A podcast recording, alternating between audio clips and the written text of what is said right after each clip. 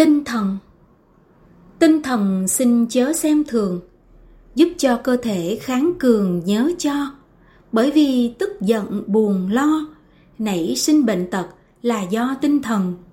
Độ lượng vui vẻ rất cần, dù có bệnh tật, dần dần bớt đi. Mù mô độc kế làm gì? Những kẻ như thế mấy khi khỏe người. Ai ơi nên giữ nụ cười, là thang thuốc quý cho đời mãi tươi.